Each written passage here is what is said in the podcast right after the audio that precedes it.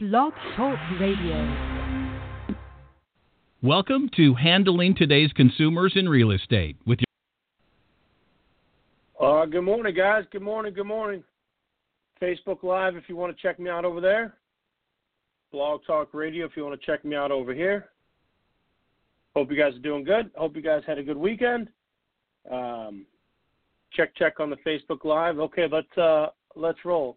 Uh, one thing I'm going to tell you before um, I'm actually going to get to get to the the building the brand last. I think you guys can probably figure out what that's about.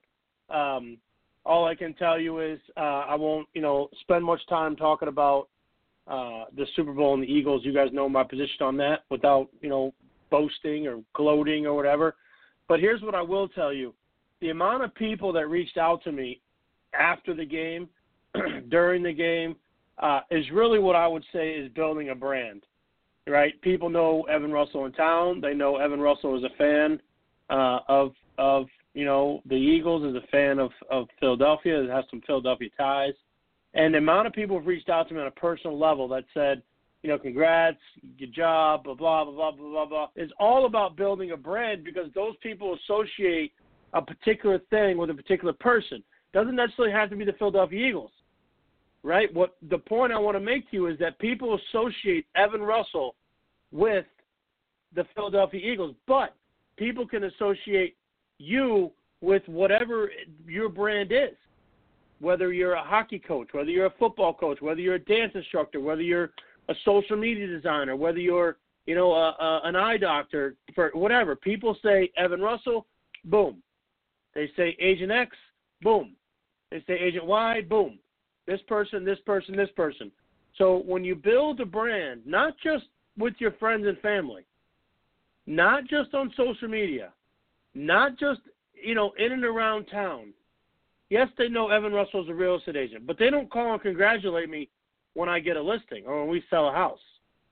Right? They they they reach out to something that's that um, you know they can connect with. Football is something that people connect with even whether you're a fan or not, people watch, you know, the Super Bowl, right? So the point of that isn't necessarily to, to, to gloat because frankly I really don't care. I'm, I'm you know, I'm going to go about my day either way. But I think it was really cool that I got seven, eight, nine, uh, seven, eight, nine text messages from last night that says, "Hey, you know, way to joke and congratulations, blah blah blah." Not only that, but I'm probably not going to pay for lunch for the next like two weeks because I have so many people that I that I said, yeah, it's bet lunch, yeah, buy you lunch, yeah, buy you breakfast, buy you whatever. So if I cash in on all those whatevers, I'm telling you, man, I'm going to be fatter than I am now because I'm going to just keep eating and eating and eating in somebody else's dollar. And if you're on this call and you owe me lunch, listen, I'm getting steak, just so you know. All right, so that's the first thing. So building the brand, people got to know Evan Russell Eagles, Evan Russell real estate agent, Evan Russell eats at Nan's, Evan. I mean, people in this town know the three or four hot buttons of Evan Russell. So do the people in your community and the people in your life and the people in your surroundings, do they know what your hot buttons are? Do they know what you're all about? Do they associate one particular thing with you? Right? And that's that's building the brand. When you go to Instagram, you're going to see this. When you go to Facebook, you're going to see the same thing. When you go driving the Jeep around, you're going to see the same thing. So if you think of the utopia that I've kind of created for myself here, you know, really an example for you. So let me hold up. Let me stop for a second. As I've told you many, many times before, and I'll tell you again today, I try to I try to lead. I'm not trying to make anybody feel unworthy or or hey, I got to do this. I'm trying to tell you what I do successful to pass that do as I do. Also, not so much as what I say, but do as I do because I think it works. And I think it works. And if getting seven or eight text messages last night about the Eagles win. Obviously, my reputation in town, my brand in town, uh, you know, not not just in town. I use town as an example, but but of the people around me, they they understand where everyone's coming from. So when you build that Jeep, Nans, you know, Twins, Eagles, shorts and flip flops, those things people can relate to. Which is going to bring me to my second point, the most important point, and that is I think we're going about this listing thing all wrong and it proves to my it proves to me uh, on Friday that we are going about this listing thing all wrong, right? I was fortunate enough to have a, a referral uh, up in Groveland Uh, it was a handed to me referral. I couldn't pass it off if I wanted to. That's not how it was set up. To be a good coach and to be a good broker, I got to get my hands dirty from time to time and do some deals and understand what's in the street.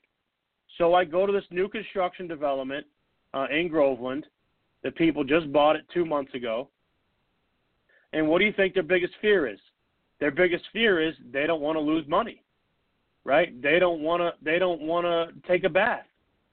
So what do you think the most important thing they want to hear was? Right? It wasn't that Evan Russell was in dress pants or shorts, which I was in shorts. It wasn't whether Evan Russell came with a laptop presentation or not, which I didn't. It didn't matter whether Evan Russell brought 900 comps supporting the lesser value, which I did. But it was more about, you know, understanding what they had, figuring out where they need to be, you know, backing into the number backwards. Like, okay, what'd you pay for it? All right, what do you want to get out of it? Let's back the commission out. Let's back the, the closing costs out. Let's back these numbers up so we can find out what price makes sense. But there's a lot of stuff out there that says don't overprice a listing. You know, listings overpriced. You know, take you know, be aggressive on the price, that sort of thing.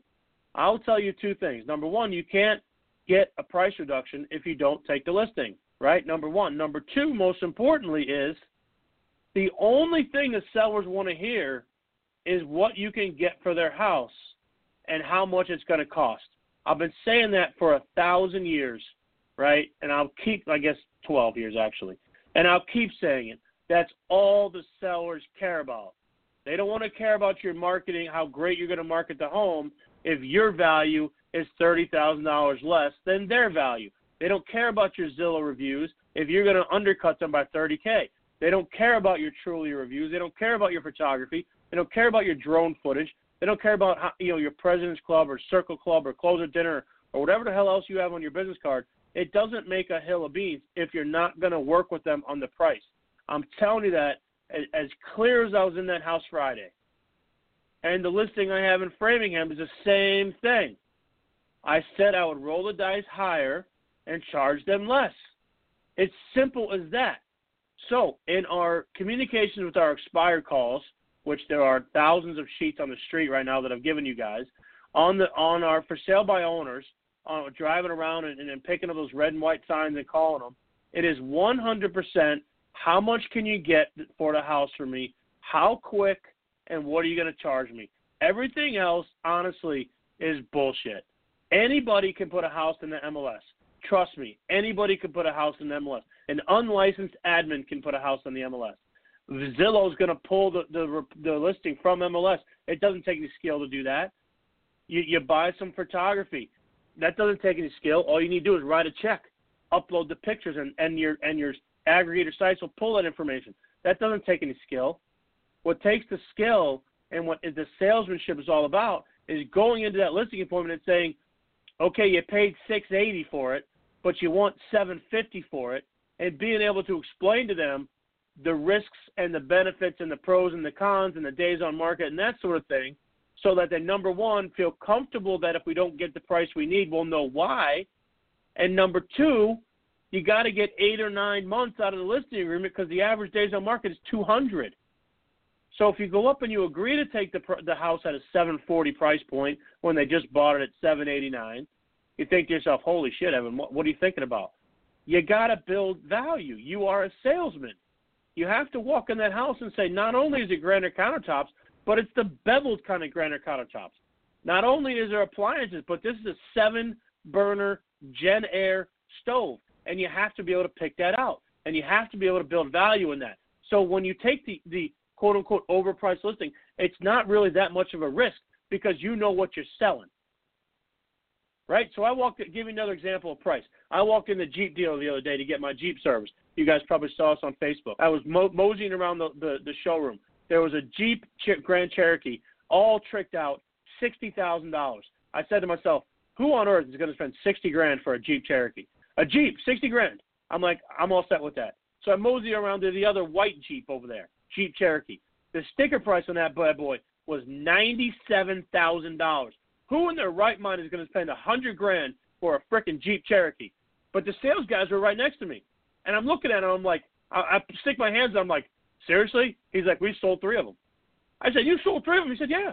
It's got 750 horsepower. I'm like, how on earth are you selling three of them? It's really easy. They're building the, the benefits.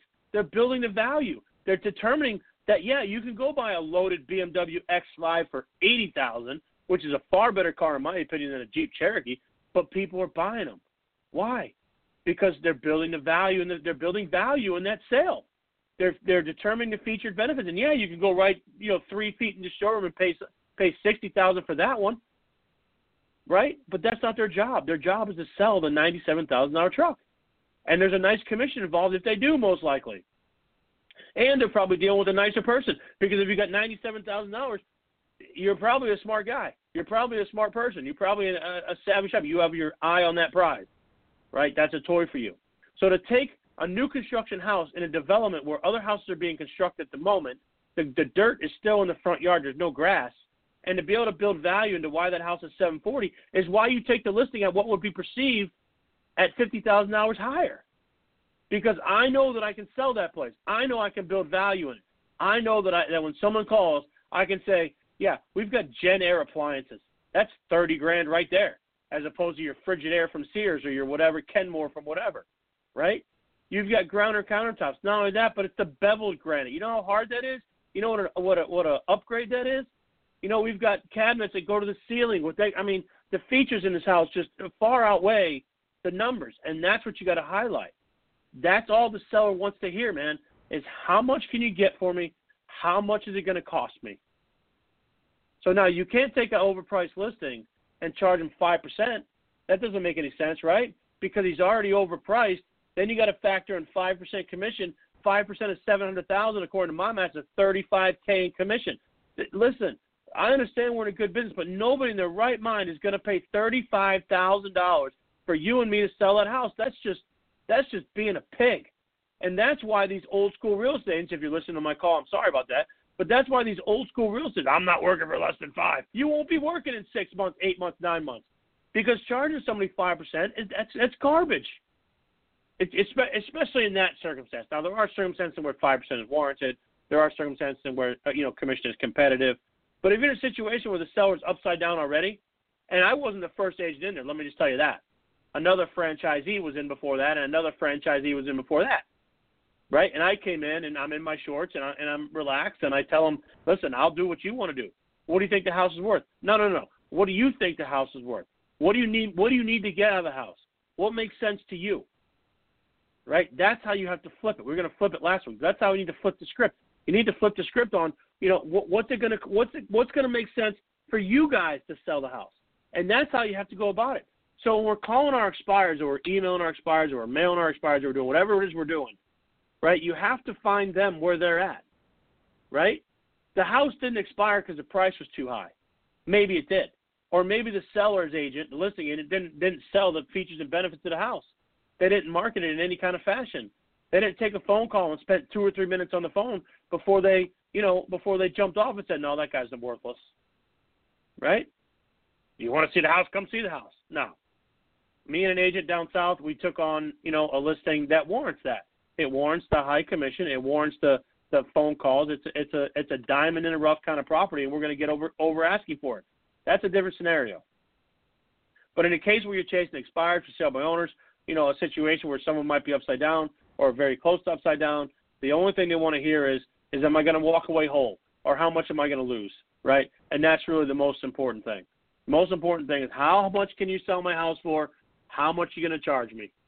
And the third piece of that is you can't get the price reduction without the listing. So you got to set the expectation up front. Listen, you set the market at 689. Now we're going to try to set the market at 740 38 60 days later. That's a tall order. But that's what we're paid to do. So if I took that listing at three and a half, which I did, seven thousand dollars, seven hundred thousand dollars, three and a half is still eleven thousand dollars in commission. Come on, man. How many hours you have to work at your day job to make eleven thousand dollars? I mean, a, a shit ton, right? A lot. So let's not be pigs, man. Let's figure out where these guys are, get the sign in the yard, and start and start, you know, selling some stuff. The best way to work real estate as a full time job is to work a listing. You can't take a buyer call at three o'clock in the afternoon but you certainly can set up a listing, uh, set up a, a buyer buyer showing appointment on your listing, right?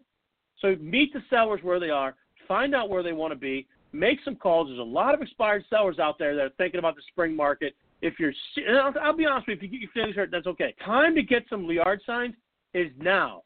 Now, I set up the lead call, the lead meeting last week. One person showed up. One. Okay, so let's figure it out. You have the leads at home. You have the leads on your desk. Call them, mail them, search them, door knock them, do whatever you got to do. But if I went down the roster, as I said many times before, and I say, what is your real estate world, perfect real estate world look like? You would say, I want some listings. The time is now, and if you can get them, if you can tell them you'll sell it for more and you'll sell it for less, isn't that just economics as a whole, right?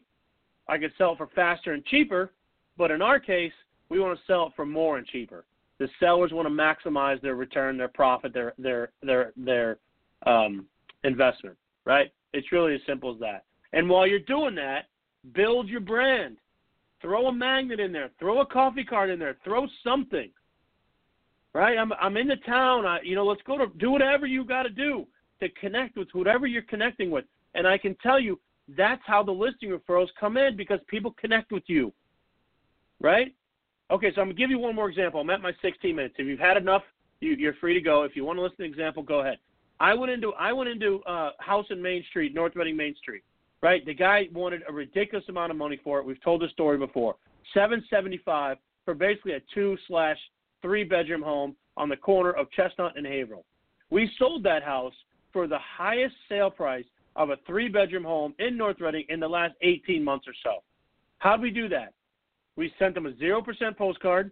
We explained the, features and benefits of that, which means you're not going anywhere. So I can't uh, I can't give you zero percent. We were nice to them. We took we took the property on at a high value. We got it under contract at a high value. Long story short is we sold it. So people say to you, Evan, you can't send out zero percent. You can't make any money that way. Evan, you can't take a listing for three percent. You can't make any money that way. I'm not working that way. Okay, fair enough. Well, check this out. That house sold at seven sixty five. Okay, so that's seventy six hundred dollars that, that we wouldn't have if we put our our, our wallets in front of our relationships, right? Which I've also talked about. That listing has turned into a Framingham listing, which we've gotten based on uh, high price, lease commission, and it turned into Groveland. So that referral on Chestnut Street has going to tur- is going to turn into 1.2 million dollars in real estate just by being willing to work with that particular gentleman and doing a nice job for him and putting my ego at the door and saying, you know what, other people in town are going to laugh at me because I've, I've grossly overpriced this house in their opinion in their opinion. But at the end of the day, it's sold. Sold. Appraised, sold. I made a friend, a very good friend, I might say, guy who I talk to almost daily now, who's referred his family and his best friend to me.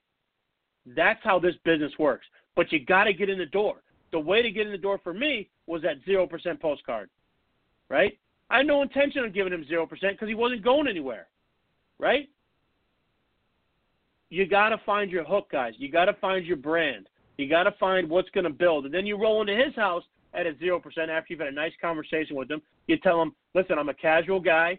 I roll in there in my shorts. I, I promise you I did. Not that it matters. It just says, listen, I'm not a, I'm not a sales guy. I'm not wearing my tie, you know, and selling insurance. You know, coming in with my briefcase and my pen. I'm not doing any of that crap. All right, I'm over my time. You guys, you guys get the point. You have to build your brand. You got to say agent. I know agent because he does this, this, and this. I know this because he coaches this, this, and this, right? That's what you really have to do. I hope you found it a little longer. Uh, I hope you guys found this uh, effective. Listen, you got to find your niche, man. You got to find your brand. You got to find your foot in the door for how good things will happen. All right, guys? I'll be around all day. If you need something, let me know. Catch you guys later.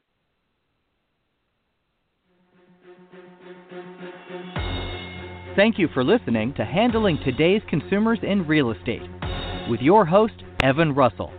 To listen to a previous episode of our HTC podcast, you can visit evanlive.com or find him in the iTunes Music Store.